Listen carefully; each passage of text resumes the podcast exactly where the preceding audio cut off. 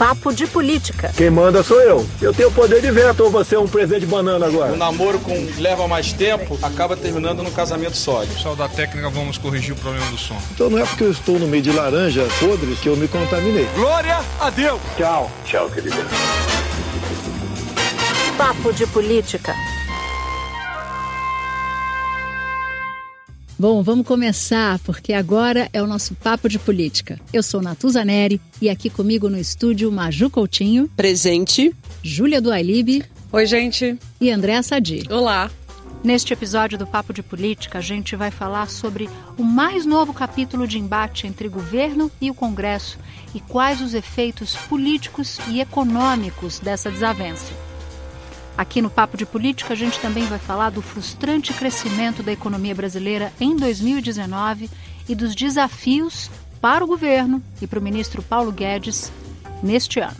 O Papo de Política também fala sobre a tragédia resultante das chuvas no sudoeste brasileiro. E tem também o Dia Internacional da Mulher que está chegando, mês da mulher, primeiro episódio do Papo de Política de março. Já começou. Bom, e a gente abre o nosso papo de hoje falando sobre duas crises: a crise do crescimento econômico e a crise da política. A renda do país cresceu somente 1,1% em 2019. Foi bem frustrante. É como se a economia fosse um carro enguiçado. Você pisa no acelerador, mas ele só anda a 1,1 por hora. O problema é que essa pane do carro piora justamente quando tem crise política. E nessa semana teve de novo uma confusão sobre quem deveria controlar 30 bilhões do orçamento, se o governo ou se o Congresso. Teve muito dedo no olho, teve muita reunião tensa, e agora, aqui no nosso papo, a gente vai te mostrar o que é que está por trás disso.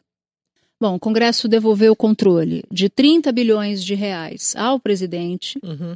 mediante uma promessa de que o Congresso ficaria com 20 bilhões a minha dúvida e a dúvida de todo mundo, Júlia, é se isso garante a paz. A gente vai ter que aveire, né? Aveire. Vamos aguardar semana que vem quando serão votados os PLNs, chamados projetos de lei que vão regulamentar essa briga.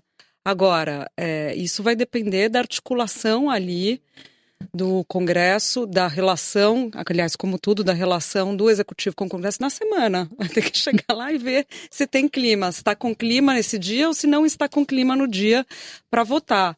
Lembrando que junto com a divisão do Butim, que você falava, junto com a divisão dos 30 bi, voltando para o governo, então, é, 9 bilhões e mantendo com o Congresso os outros é, 20, tem a discussão sobre o contingenciamento, uhum. né?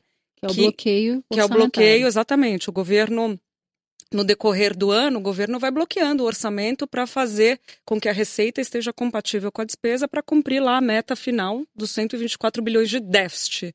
Então ele vai mexendo nisso. O que os parlamentares tinham feito é opa, opa, opa, nas nossas emendas você não pode bloquear. Então isso foi mantido, o governo foi lá, vetou isso, isso foi mantido com o veto do presidente, e agora eles também querem discutir como é que vai funcionar esse congelamento? Eu acho que se a gente fosse tirar uma lição dessa semana, o que a gente aprendeu com essa discussão do orçamento impositivo, executivo versus legislativo, hum. é que agora o acordo chama entendimento. A primeira coisa que a gente tem que deixar claro para quem está ouvindo a gente é que o Palácio do Planalto quer inventar a roda e agora o acordo que eles fizeram para discutir o orçamento impositivo e para garantir essa partilha que você está falando, Júlia, não pode mais falar que foi um acordo, é um entendimento. Por quê? Porque o, o governo quer se distanciar de qualquer tipo de imagem, de percepção, de que ele participa eventualmente de um toma lá da cá, de que ele fez alguma negociação, uma negociata para conseguir garantir um entendimento no Congresso Nacional. e a gente está falando de política. É aquela coisa que a gente falava aqui e já falou em alguns episódios. O governo pode dizer o que quiser. Ah, a gente não ataca o Congresso. Ah, a gente não acha que tem algum tipo de manifestação contra os deputados e os senadores. Mas na prática não é isso que a gente vê.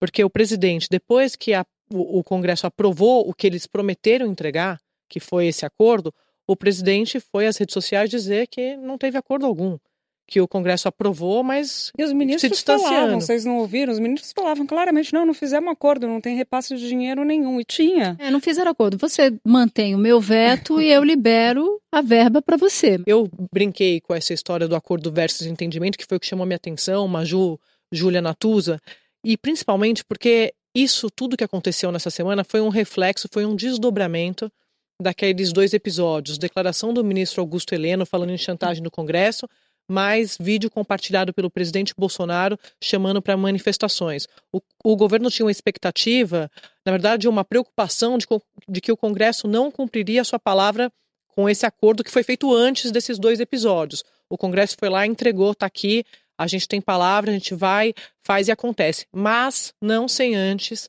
uma é, série de recados passados numa reunião tensa que aconteceu na segunda-feira, antes da votação desse veto do orçamento impositivo, que contou com a presença do presidente do Senado, Davi Alcolumbre, o líder do governo no Senado, Fernando Bezerra, o ministro Paulo Guedes e o ministro Ramos, que é o articulador político, além do presidente Jair Bolsonaro.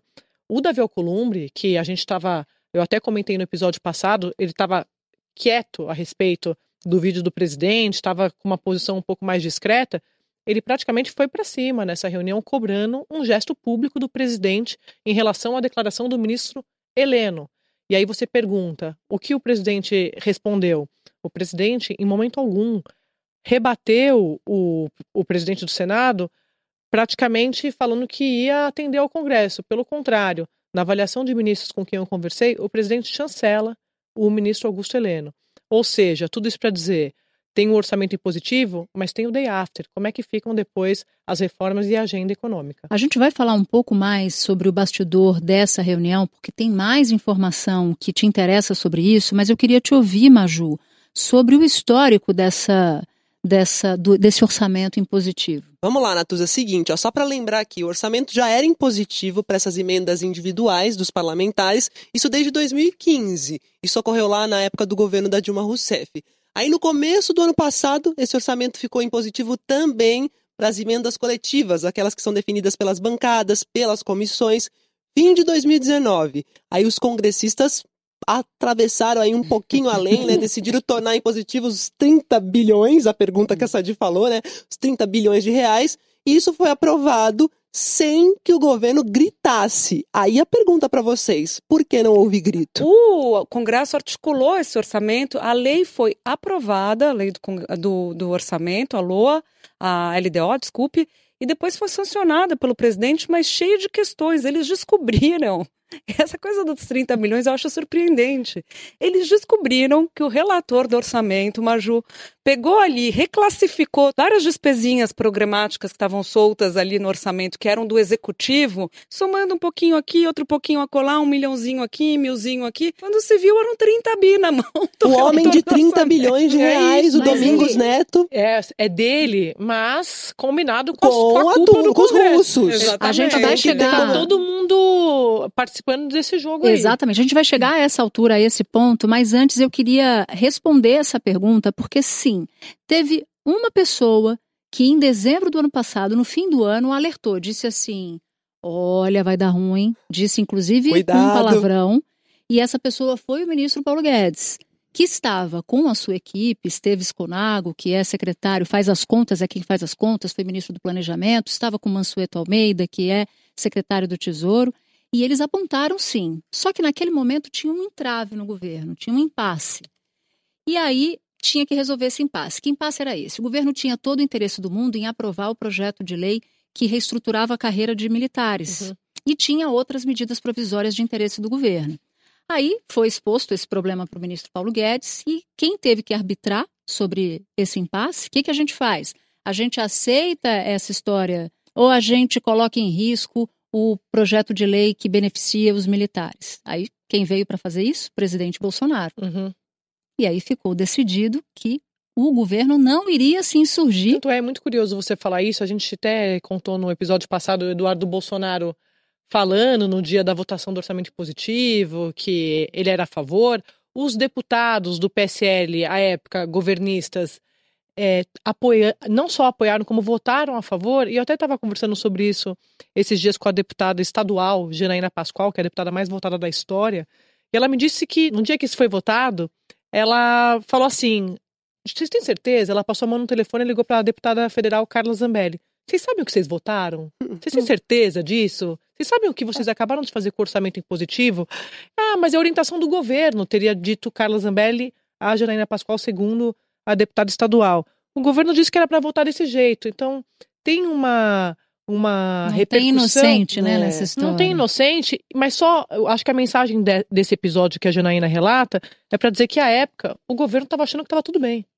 É isso que você está falando. Então, uhum. quando eu falo, quando eu falo o governo foi surpreendido e a, a, acabou sancionando a, lei, sancionou com veto, é bom lembrar. E aí toda essa discussão dos Exatamente, vetos que a gente viu é quando... agora, ele vetou é, os, os, os, pontos da lei que falavam dos 30 bi com o Congresso, a reclassificação e a modo como esse dinheiro ia ser liberado. Porque a emenda em si já é uma maneira de descentralizar o orçamento e atender às, às demandas de parlamentares. Né? Eles já têm certo, é uma maneira deles terem um certo controle, mas aí era muito controle, né? Quando a gente está falando disso. O governo acabou mudando de ideia, porque meses depois acusou o Congresso de querer fazer esse parlamentarismo disfarçado, só que essa semana, gente, a Câmara, que era quem mais estava contra o presidente, acabou ajudando o presidente. Aí a pergunta que fica, que cavalo de pau foi esse, Natuzaneri? Não, teve um cavalo de pau porque a Câmara viu, os deputados viram que não tinham poder de derrubar o veto do presidente Bolsonaro, porque o Senado, que precisava e quem dava a palavra final nessa votação, já tinha anunciado que não ia apoiar a tese de derrubada do veto do presidente, porque era contra diversos pontos dessa discussão do orçamento impositivo. Aí os deputados sacaram que iam perder e teve um movimento de manada na reta final. Por isso, os deputados acabaram dando voto a favor do presidente Jair Bolsonaro depois de tanta espuma. Mas para deixar claro, Maju, que no Senado, apesar de que a Natuza falou do, da Câmara, que teve ali esse cavalo de pau, o presidente do Senado, Davi Alcolumbre, deu dor de cabeça o governo do presidente ele Bolsonaro. É para mim, ele é o personagem, personagem da semana. Da semana. Ele era esperado numa reunião de manhã, essa que eu falei no comecinho aqui do episódio, lá no Palácio. Não apareceu, deu no show na reunião com o ministro Ramos, o, depois ele recebeu o ministro Paulo Guedes na residência oficial, estava ali conversando com os senadores, só apareceu no Palácio à tarde, exatamente para discutir esse acordo que a gente falou aqui do orçamento impositivo. Uhum. E tem um bastidor interessante que eu queria trazer aqui para o papo, que é o seguinte: nessa mesma reunião, Maju, para vocês verem como tudo tem política. Estavam discutindo a pauta econômica da semana. Mas nessa reunião houve ali um recado, diria uma, uma mensagem singela de que o Davi Alcolumbre ele ajudou e ajuda o senador Flávio Bolsonaro no Senado. O que essa mensagem quer dizer? Que Davi Alcolumbre quer que o Palácio do Planalto entenda a importância dele para segurar um eventual caso de Flávio Bolsonaro no Conselho de Ética. Lembrando que Flávio Bolsonaro está no meio de uma investigação envolvendo o Fabrício Queiroz, seu ex-assessor lá na Assembleia Legislativa do Rio de Janeiro. Isso traz um, um adendo desse bastidor que para mim chamou muita atenção, que foi o seguinte, nessa reunião do senador Davi Alcolumbre com o presidente Bolsonaro, o senador tentava convencer o presidente de que era preciso cumprir o acordo em torno do orçamento impositivo, essa história dos 30 bilhões. E aí o senador Fernando Bezerra, que é líder do governo no Senado, disse o seguinte: presidente, o Davi é nosso amigo, o Davi é seu amigo, ele está com você. Ele ajudou, como você disse, a evitar que fossem para cima do seu filho, do Flávio Bolsonaro. Então ele não está aqui jogando contra o governo. Ato contínuo, o presidente Bolsonaro se mantinha ali firme do eu não vou fazer acordo, eu não vou negociar. Eis que Davi Alcolumbre coloca, tinha uma pilha de revistas sobre a mesa e tinha uma caixinha de fósforo. Ele, ele mostra a pilha de revistas e diz assim: presidente, essa pilha de revistas é a agenda que o senhor tem e que depende do Congresso. Essa caixinha de fósforo aqui são os 30 bilhões, ou são os 15 bilhões, porque toda a ideia era repartir 15 para um lado e 15 para o outro. O senhor vai correr risco de prejudicar isso tudo aqui em nome da caixinha de fósforo? Enfim, isso me pareceu muito emblemático. Muitos recados. Nossa, super emblemático isso. Mostra exatamente por que, que o governo teve de ceder. Como é que você chamou no começo, Andréia? Que não era negociação, não era acordo, entendimento. era entendimento. o governo entendeu que tinha que fazer um entendimento, porque senão não vai dar, não vai, não vão passar as reformas, não vai funcionar a agenda pós discussão do orçamento impositivo. E então, com o PIB dessa semana registrando 1,1%. O governo sabe que não tem outra saída, tem que aprovar as reformas. Sim, pibinho, né? Essas reformas são a única esperança né, do governo conseguir justamente isso crescer por causa desse PIB que você falou, registrado de 1,1% no ano passado, menor crescimento em três anos, né, Julia? É, 2017, 2018 cresceu 1,3, a gente cresceu 1,1. Lembrando que no começo do, do ano as previsões eram de 2019, né, de um crescimento de 2,5%.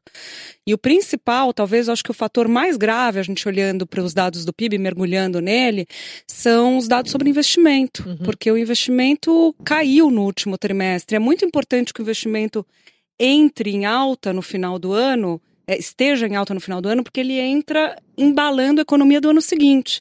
Então, esse investimento baixo em 2000, é, no último trimestre de 2019, aponta para um crescimento ainda menor em 2020. Então, quer dizer, a gente chega em 2020 numa situação mais frágil e aí damos de cara com o quê? Coronavírus. O uhum. mundo desacelerando, o Brasil vai desacelerar, desacelerar o dólar batendo também. Recorde. Aí a resposta disso é o dólar, você cai preço de uhum. commodities, desvaloriza real, dólar sobe. Enfim, as respostas que o Brasil é, provavelmente teria que dar vai ser acompanhando o que o mundo fez. Política Agora, monetária, né? Baixar juros mais um pouquinho. É, e a pergunta que fica é a seguinte: precisa de reforma, mas precisa saber se tem clima para reforma. Tô lembrando do seu fósforo aí, do seu não, né? Do, Davi Columbre.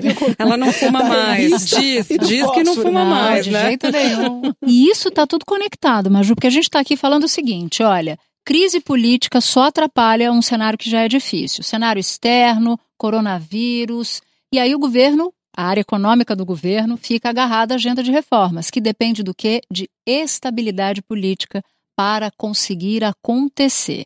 Então, tem aí um aspecto de desafios que já estão colocados, mas também tem o resultado, a sequela que fica de crise política atrás de crise política para o governo. Essa semana, Maju, houve duas sequelas da crise da crise, dos últimos lances da crise em torno do orçamento impositivo, eu sei que você levantou. Vamos a ela. Seguinte, ó, o Natuza, duas situações chamaram a atenção. Eu queria saber de vocês se elas têm aí relação mesmo. Tem, né? Você acabou de falar com a crise, mas vamos destrinchar isso.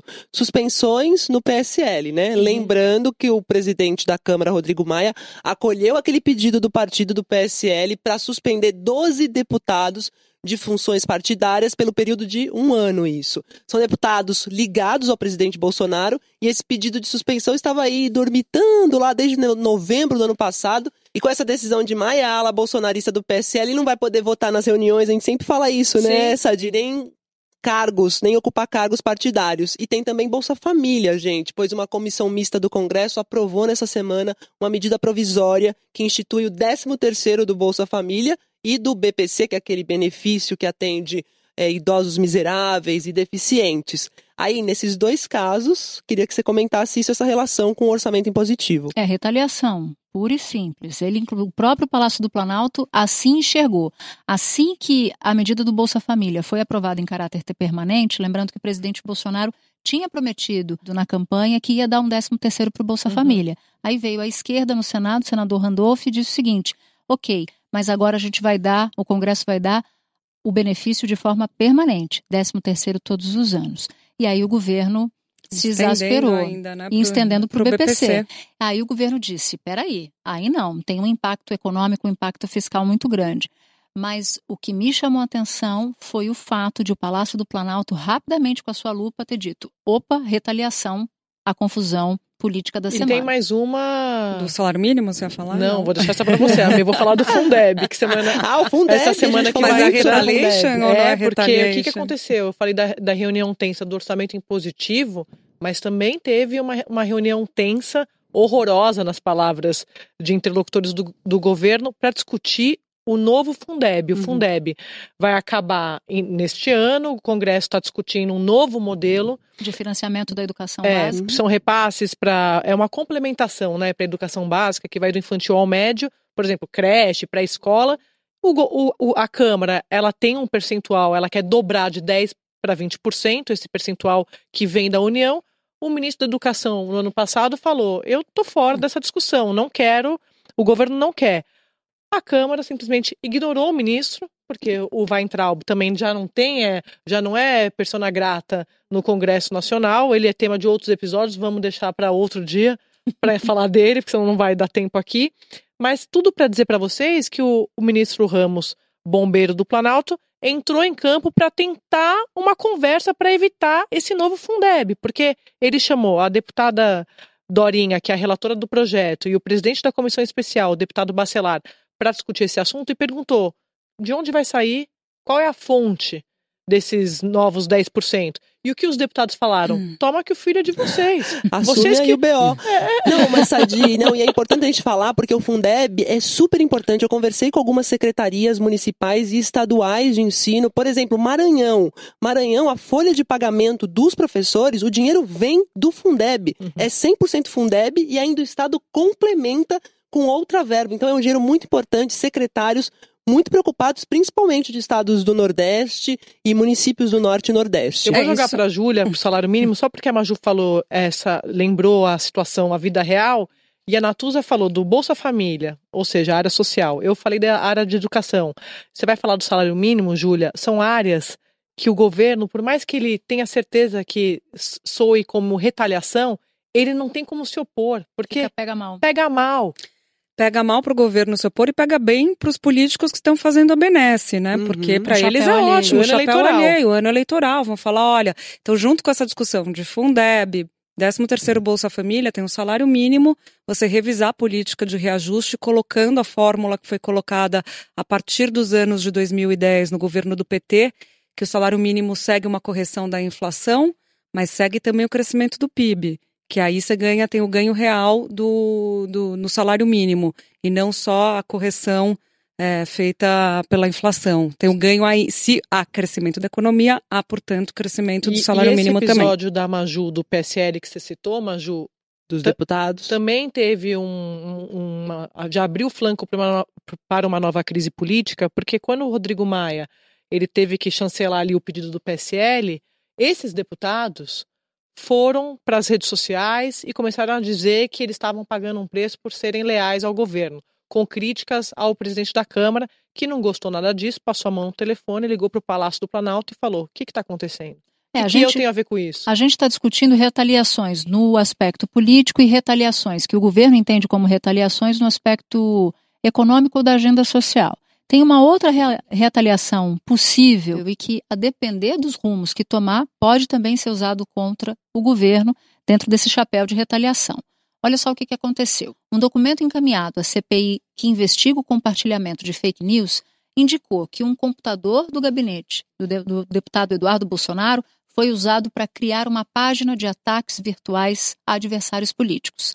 A Camila Bonfim acompanhou de perto essa confusão que se instalou na comissão e vai trazer informações para a gente. Oi, gente. Aqui em Brasília, o clima é que os episódios envolvendo Eduardo Bolsonaro precisam de uma lição institucional. É o que se diz aqui nos corredores. Algo com mais corpo, mais peso oficial, para demonstrar justamente a gravidade dos fatos. O tal do limite do decoro parlamentar, que é algo que a gente conhece bem a política, né? Muito subjetivo. E por isso é que os deputados acabam utilizando esse instrumento jurídico, ultrapassando o razoável, segundo a avaliação ali mesmo do Congresso. Partidos de oposição estão se articulando para levar esse caso do gabinete do ódio para o Conselho de Ética e também para calibrar algumas reações na própria CPMI das fake news. Eles acham grave a descoberta, por meio de uma quebra de sigilo, de que um computador da Câmara foi usado para abastecer um perfil contra adversários da família Bolsonaro. O e-mail do Eduardo Guimarães, que é o secretário parlamentar do deputado Eduardo Bolsonaro, está vinculado a essa página, que integra essa rede de ataques virtuais. Eu conversei com o deputado federal Túlio Gadelha, do PDT, que foi quem pediu essa quebra de sigilo. É o áudio da semana. Vamos ouvir. Confirmado que o deputado Eduardo Bolsonaro tem utilizado das estruturas públicas, do recurso público, da estrutura do Congresso Nacional para disseminar fake news e para dilacerar a reputação de pessoas, a gente precisa de fato levar isso para a investigação da CPMI e quem sabe até indiciá-lo no Conselho de Ética. É isso, gente. Ambiente político aqui é esse. Pressão para institucionalizar os limites, as condutas, né, como essa de Eduardo Bolsonaro. Lá no Conselho de Ética, só para a gente lembrar, ele é alvo de duas representações. Uma por aquela fala do AI-5 e outra pelo linchamento virtual da deputada federal Joyce Hasselman. No caso da Joyce, o relator já está pronto para votar, já está mais adiantado. Agora, no caso do AI-5, o parecer ainda não foi apresentado, mas politicamente falando, esse é o caso considerado mais sério. Por exemplo, se o episódio do Gabinete do Ódio virar uma representação no Conselho, a avaliação dos deputados é que o tempo fecha para Eduardo Bolsonaro em nome de uma correção de rumos institucional, ou seja, em nome de algo que dê o tom mais gravoso, mas também mais institucional. Mas Eduardo Bolsonaro parece que está alheio a isso. Pelo menos é a reação dele diante das câmeras. Ao falar sobre esse caso do gabinete do ódio, ele respondeu com deboche. Vou mandar esse pessoal catar coquinho, vou dar um aumento para o funcionário se isso aí for verdade. É isso, pessoal. Um beijo para vocês. Muito assunto para falar, né? Beijo. Obrigada, Camila. E Maju, além disso, teve um outro tema muito triste e que balançou uma crise enorme, uma tragédia enorme, que foi tema da semana, foi assunto da semana e a gente queria trazer aqui para o nosso papo. Sim, Natuz, eu quero falar desse rastro de mortes, destruição que os temporais deixaram, especialmente aqui na região sudeste, né, nas últimas semanas. A gente já teve no mês passado Espírito Santo, Minas, Rio de Janeiro, são Paulo, agora a Baixada Santista, números de mortos, desabrigados e desaparecidos aumentam a cada dia. É uma situação que se repete ano após ano e só mostra como a política não se prepara. Isso é incrível, né, para lidar com isso. E há dois pontos que precisam ser ressaltados aí nessa política de prevenção que poderiam minimizar essas tragédias. Primeiro, questão de orçamento. Muitas vezes governos gastam menos do que está previsto para as obras de contenção, como os piscinões. E segundo, olha só, o último censo mostrou que pouco mais de 8 milhões de brasileiros vivem em áreas de risco aqui no país, né? Essas pessoas precisam ser retiradas, então tem também aí a falta de uma política habitacional. Quero só botar aqui um pitaco do Robson Gonçalves, que é economista especializado nessa área com quem eu conversei. Eles falam: Famílias não moram em áreas de risco voluntariamente, é óbvio, né? Claro. E há muitas habitações regulares e adequadas em áreas inadequadas, e essas nem sempre aparecem aí nas estatísticas. Então o déficit pode ser muito maior. Outro dado interessante, últimos 60 anos, gente, as chuvas extremas aqui quadruplicaram só em São Paulo. Esse alerta é feito todo ano, é o novo normal, como a gente diz, e a gente sabe que é, é preciso, não adianta justificar só com um volume de chuva, né? Que é uma de chuva que vai aumentar, recorrente. já se sabe. Claro, então tudo é, a ver é com aquecimento global, ação. por mais que haja negacionistas Ação. e tudo mais. Esse levantamento que você falou é do INMET. E é impressionante, eles, eles acompanharam o, o volume de chuvas de 1960 até, Até- agora, e eles falam que a quantidade de vezes que está chovendo acima de 100 mililitros É de 80 milímetros de chuva? é, Isso. aumentou muito nos últimas a quantidade de dias em que você tem esse volume de chuva aumentou muito nas últimas nos últimos anos, Eram justamente. três episódios em 1960, passaram para 12 agora E Maju, a gente separou algumas falas que culpam a natureza ou que culpam a própria população. A gente separou aqui o que disse o prefeito do Rio, Marcelo Crivella, o que disse o prefeito Alexandre Calil, que é de Belo Horizonte, e o prefeito Bru- Bruno Covas, de São Paulo. A culpa é de grande parte da população que joga lixo nos rios correntemente. O povo tem que saber o seguinte: você está me cobrando o que é o milagre? O milagre. Acontece que os rios Pinheiros e Tietê, eh, não, há tempos não receberam essa quantidade imensa de água que receberam durante a madrugada. Bom, é necessário lembrar que esse é um ano de eleição, mas também é necessário se perguntar sobre qual é a consequência política para os governantes que já passaram por administrações municipais, estaduais e até do governo federal sobre o que essas autoridades fizeram e estão prometendo fazer para resolver o problema da população, problema de famílias em áreas de risco, o problema de sistema de drenagem das cidades, o problema ambiental, porque esse é também, para não dizer sobretudo, uma questão ambiental. Não existe solução possível para um problema tão grande que não passe por resolver o déficit habitacional, que não passe por resolver o problema ambiental, que não passe por resolver o sistema de drenagens, a coleta de esgoto, o tratamento do esgoto, enfim.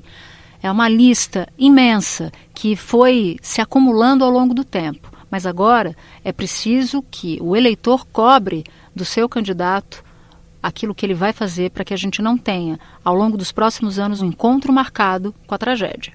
Bom, primeiro episódio de março do Papo de Política, mês da mulher, Dia Internacional da Mulher chegando.